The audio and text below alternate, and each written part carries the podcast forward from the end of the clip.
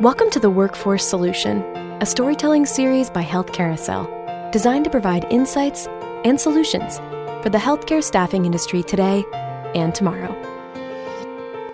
Health Carousel recently partnered with the National Rural Health Association to produce a roundtable discussion titled Mind the Gap Managing Your Workforce Efficiently, that features a powerhouse panel, including Earl Dalton, a healthcare innovator, teacher, and chief nursing officer at Health Carousel, Alan Dial, president and creator of StaffDX, a revolutionary cloud based workforce solution software, and Michelle Sexton, a 25 year industry veteran with extensive experience in hospital physician practices, home health, and telemedicine.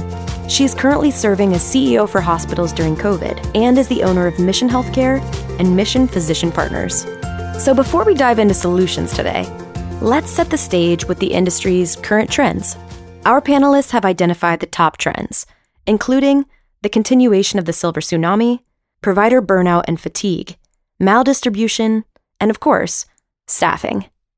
Throughout this discussion, our panelists will be offering actionable tips and solutions for these challenges. So, given these trends, how does the rural health C suite need to change its human capital practices moving forward? The CFO listeners are not going to want to hear this, but I think we need to uh, look at operationalizing a kind of a hired ahead approach to staffing, where um, we have, when we have openings in our departments or at the bedside, once that opening's created, there's time to post, there's time to hire, there's time to orient.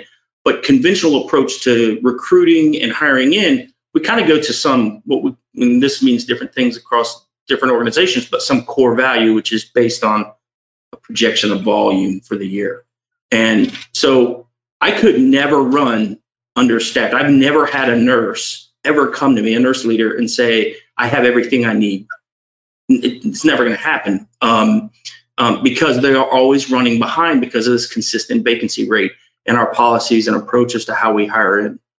And then lastly, I'd say that we need to uh, partner with experts, especially like rural health, where sometimes the scenario is I don't always know what I don't know. So it's hard for me to maybe reflect and challenge on some of these innovative approaches to staffing models.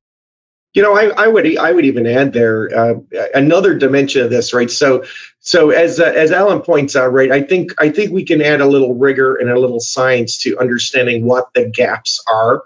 Uh, there are ways to measure that, and uh, and certainly uh, there's an intelligent approach. I think along along the way Alan handles that, and uh, you know, as I think about sort of health carousel and and marketing, right, and who you're marketing to, um, I, I think that there's time. I was in an interesting conversation the other day around who you're you marketing to, right? So who's left in your community uh, who is who is available and open in your pool to avail of, uh, right? And is that changing? Uh, now that uh, there's exits and there's folks leaving, right? So, uh, like for example, if we were to assume it's mostly a millennial uh, generational group out there, uh, of which you're left to avail of, um, uh, you know, the conversation I was in recently was around if you looked at your benefits package, it mostly aligns to a Gen X, if not a Boomer generation. It's a, you know it's about your medical plan, your Delta, and your 401 uh, 401k and dental and all these things, and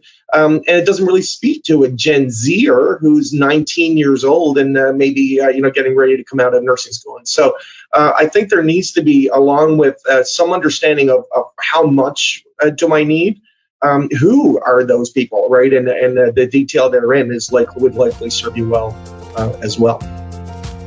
Along with Alan's thoughts on creative problem solving with science and technology, and Earl's observations about targeted marketing, Michelle offers a different perspective. Her focus is one on empathy and understanding. And with this focus, aiming to not only treat, but prevent issues like burnout from occurring in the first place. She credits her good friend, hospital CEO and author Brian Paratus, and his book, Lead with Love, for the inspiration behind her approach. Her final thoughts on the subject being for hospital leaders to be open to new ideas and ways of thinking, as she believes the conventional will not cut it for the future. Now that we have some great ideas and inspiration for innovative change, what are the characteristics of workforce solution patterns, technology partners, that you should work with. When I first started doing some business with Health Carousel, it was odd to me actually that they had nursing leadership, that they had a chief nursing officer. Nothing against you, Earl, um, but it was it was kind of new to me. I didn't understand why would they have this nursing um, chief nursing officer. And then as I started to to get to know Earl and understand Health Carousel, for me a light came on, just like Earl just said, because if they're going to be out there recruiting, they have to be able to know what are what's going on in the lives of the folks that we're trying to recruit. It was it was kind of very eye opening for me.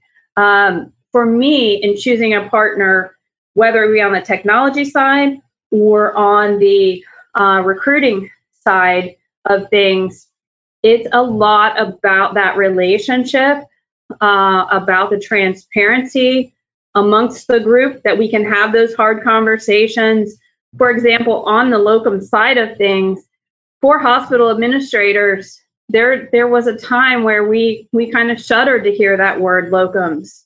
Um, and so the successful locums um, groups for the future are going to be those that think outside of that box, that develop a partnership that you may need our services locums for now, but we're also going to help you design those recruiting and marketing um, plans for the for the future and give us as as administrators that feedback of you know what you're doing isn't working your packages are not good your um, you know leadership style is is not conducive to keeping um, retaining employees.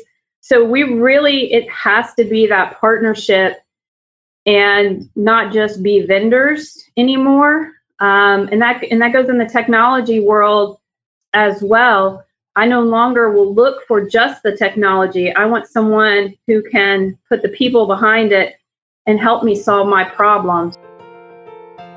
Michelle's insights around the clinical competency of your potential staffing partner aligns perfectly with Earl's advice on the subject as well. Earl suggests due diligence to really get a look under the hood of the firm you're looking to partner with. To keep it simple and actionable, here are Earl's four key checkpoints for vetting potential staffing firm partners. 1. Learn about the firm's true recruiting capability. How many people will specifically be assigned to help your hospital? 2. Ask about their marketing strategy.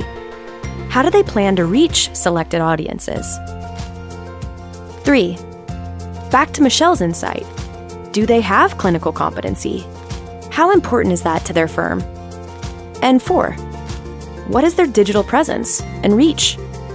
It's incredibly important in today's world to have access to nurses 24 7. That brings us to our next question What is your current process for managing your workforce in its entirety? Permanent contingency staff? And is that working? Let's hear from Alan first on this. I'm going to speak to the big elephant in the room. Um, and, and a lot of senior leaders maybe don't appreciate how significant this is. Every department leader in a hospital is, by every financial definition, a CEO. We don't make money in the boardroom. We don't make money in the boardroom, right? Um, but they don't have what they need to do the job. And there's no development program. I went to nursing school. I'm a good bedside nurse. I, am a good ACM. I get promoted. I'm a charge nurse. I'm a this. I'm a that. Before I know it, I'm a chief nursing officer in the boardroom. And, and no one has ever, at best, at best, I had an executive or a leader that took me under their wing and taught me how to workforce strategy management and planning. Right. So that's the foundation of what we're working with right now is that clinical leaders are not equipped, they're not prepared for what we're holding them accountable for.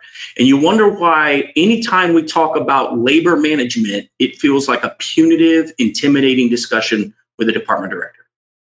So that that's the first thing that I see is you got you got to build a foundation and, and, teach them what they don't know.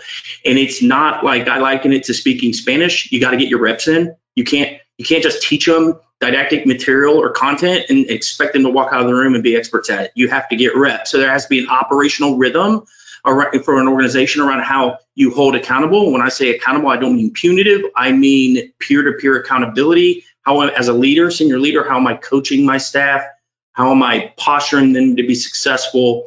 Um, do I have adequate touch points with them? Another another strategy that I use a lot, I, I, well, I see the, the deficit in the field is that we have insufficient per diem staff. We, we just don't have enough, right? So we do not take into account, and I don't I don't mean to jump too too deep into the technical end of things, but we don't understand how to construct our departments and what the component of per diem should be because it is variable cost productivity management right my patient volume a monday's not a friday a tuesday's not a saturday and those plans should be different in the conventional way of approaching labor and i say all this in the spirit of maximizing the resources that i have not from a perspective of i need to reduce and i'm trying to uh, make the cfo happy it is I balance my resources to where the work demand is. And that is the challenge for especially nursing leaders right now. And a big component of that is having the right amount of per diem staff and what does that recipe look for like in my department and it's not the same department to department first i want to say the silver tsunami i think was the catalyst for what you're seeing with clinical leaders and, and resources leaving right now was not the cause. I think we've been doing it wrong for so long, and COVID hyper exposed it, and people are just fed up, right? And, and then again, I go back to that. That's why foundationally you have to build your people up. And tying Michelle's comment about empathy is we got to go. We got to meet them where they are and partner with them, and and that's the, the partnership is extremely important to to to, to build them up. For Michelle and Mission Group they decided to eliminate their internal recruitment department altogether. And she finds that their new model, working successfully with staffing firm partners, to be somewhat novel but highly effective for their business. Now let's hear from Earl Dalton on this. You know, and I think this is true. And certainly, you know, I'm in my 25th year of nursing. I think gone are the days of like, I'm going to own it all uh, right? All of the operations are just mine, right? Uh, it just takes strategic partners in many dimensions of your company, right, uh, uh to to make it work, right? And uh, so whether it's it's parsing out some of the labor, or guess what, uh, healthcare, so we we need you to run your the entirety of our float pool. And I'm going to hold you to outcomes in the contract. right, that's just, just an example, of course. but you know, we're, we're going to open up a surgery center, and I just so I just need to hold you accountable to doing it, right? Uh, but the, but there's there's clearly a shift uh, which aligns more to other sectors, right? If you look at IT, if you look at engineering, if you look at all of these other industries, uh, healthcare staffing's probably a solid decade um, behind it in its approach. Mm-hmm. Um, right uh, by by you know they like the contractor world has been big over there for an incredibly long time uh, right the credentials those people have to carry uh, right compared to what we're making healthcare people do uh, is uh, has moved an incredible amount, right? Based on science, based on research. Uh, but but I think if we were being honest with ourselves, right, even if I just boil it down to that dimension, we're likely doing um, around staffing the tradition of what we've always done. Mm-hmm. Um, right? yeah, it's, it's um, uh, that model, right? well, that's great if if it's if it's the surgeon with holding a scalpel and the, the, what we've learned around sterile technique and all of those things uh, it's not great in business process. There, I think there's an evolution underway. I think there's a revolution underway. I do believe that's changing.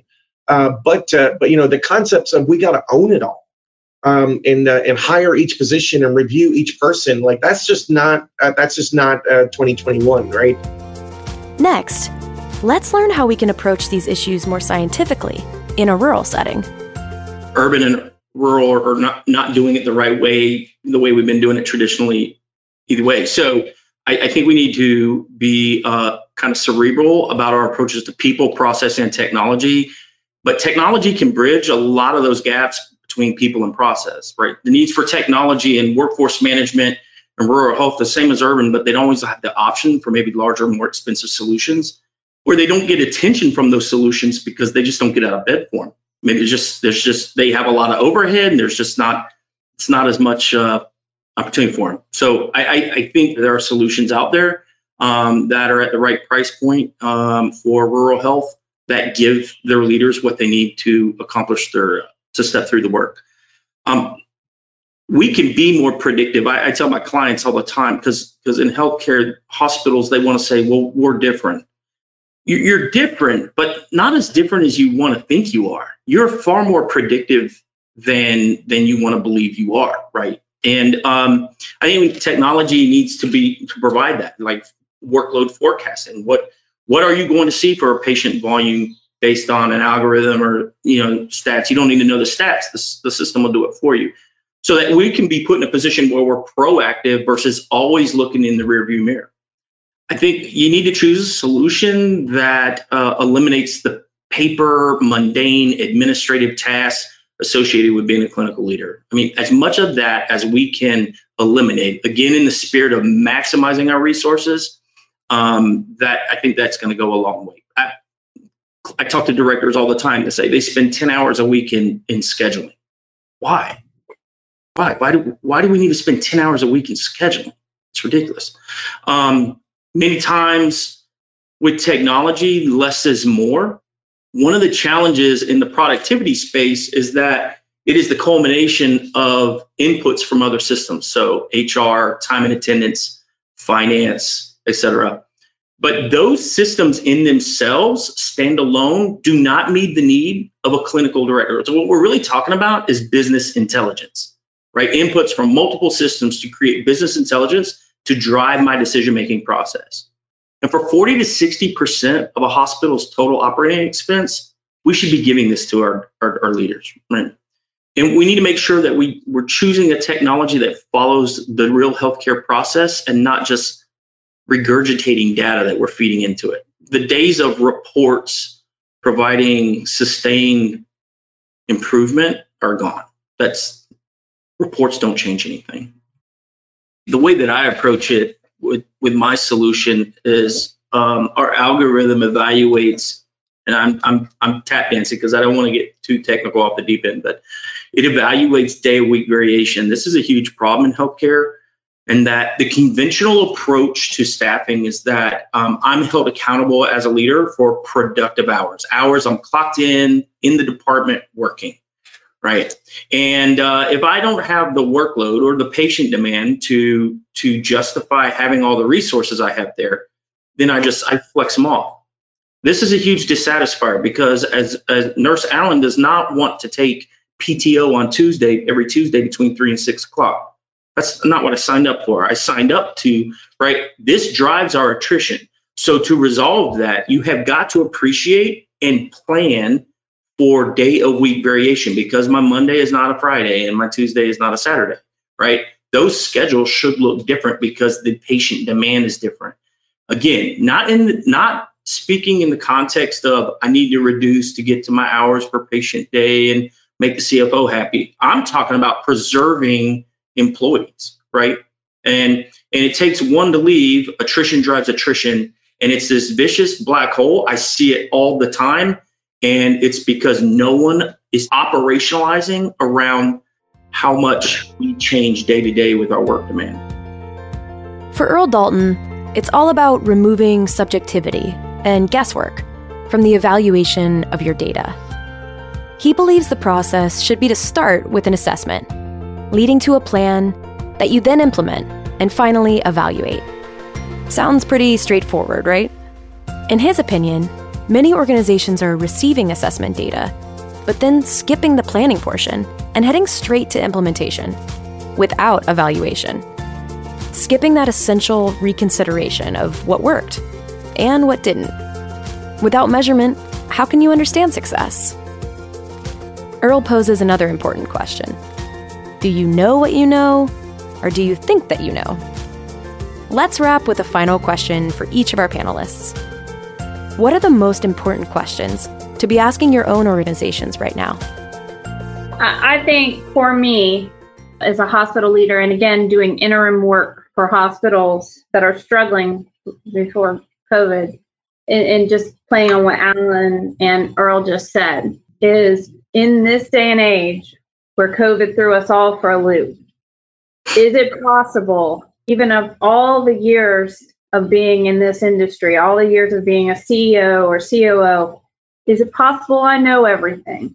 And if it's not possible, which it's not, what am I going to do to surround myself with the team and with my partners who can help me move forward and solve my issues. And that's a real gut check for us in the hospital C suite.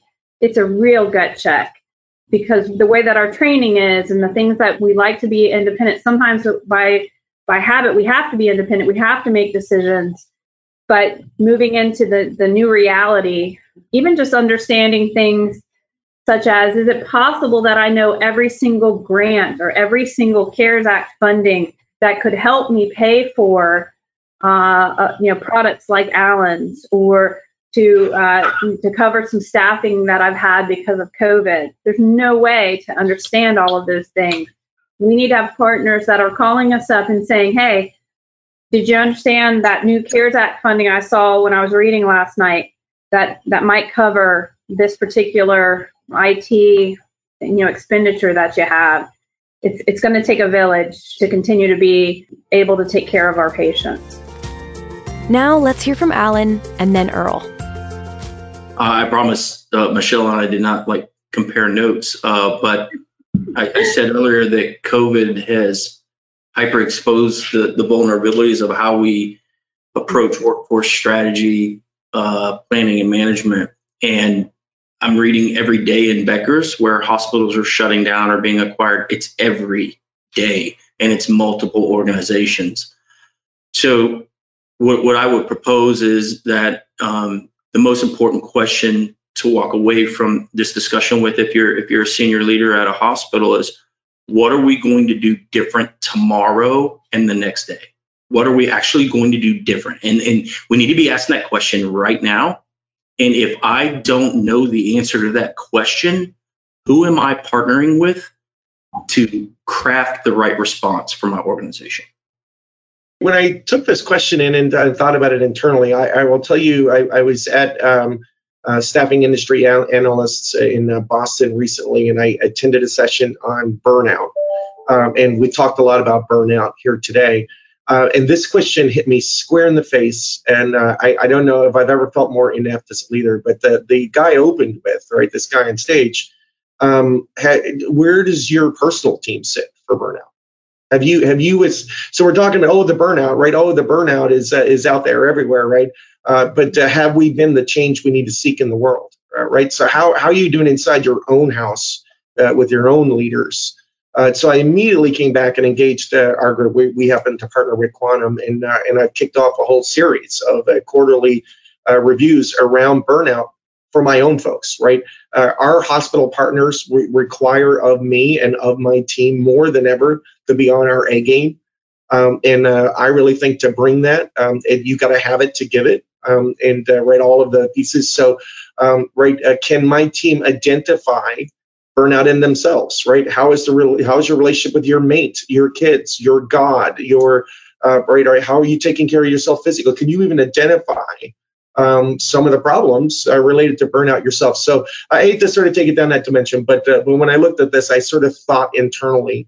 Uh, but I would challenge you all, right? Uh, uh be, beyond what you're reading, oh, the stats, oh, 80% of people are burned out in this and that. Year.